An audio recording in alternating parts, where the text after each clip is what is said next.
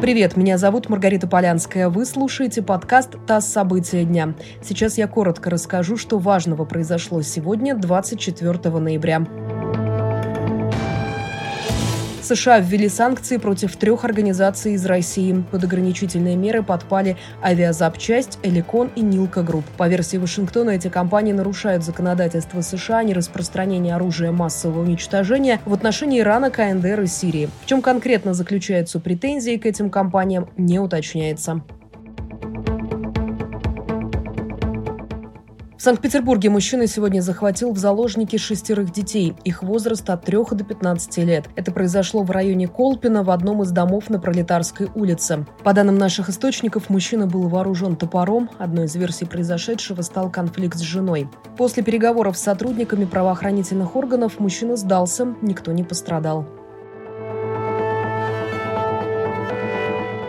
Восстановление российской экономики, которое началось летом, сейчас находится под угрозой из-за роста заболеваемости коронавирусом и ограничений, которые с ним связаны. Об этом заявили в Международном валютном фонде. Там отметили, что улучшить ситуацию могут позитивные новости о разработке вакцин. МВФ также ухудшил прогноз роста ВВП России в следующем году с 2,8% до 2,5%.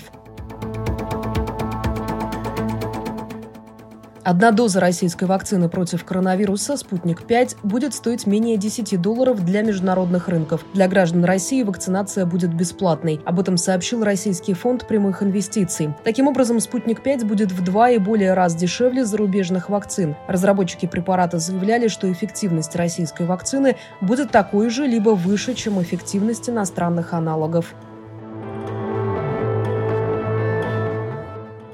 И последнее. Яндекс возглавил рейтинг 50 лучших работодателей России по версии журнала Forbes. Оценивались в том числе уровень зарплаты, условия труда и соцпакет. Вторую строчку рейтинга заняла компания «Алроса». На третьем месте – Тинькофф Банк.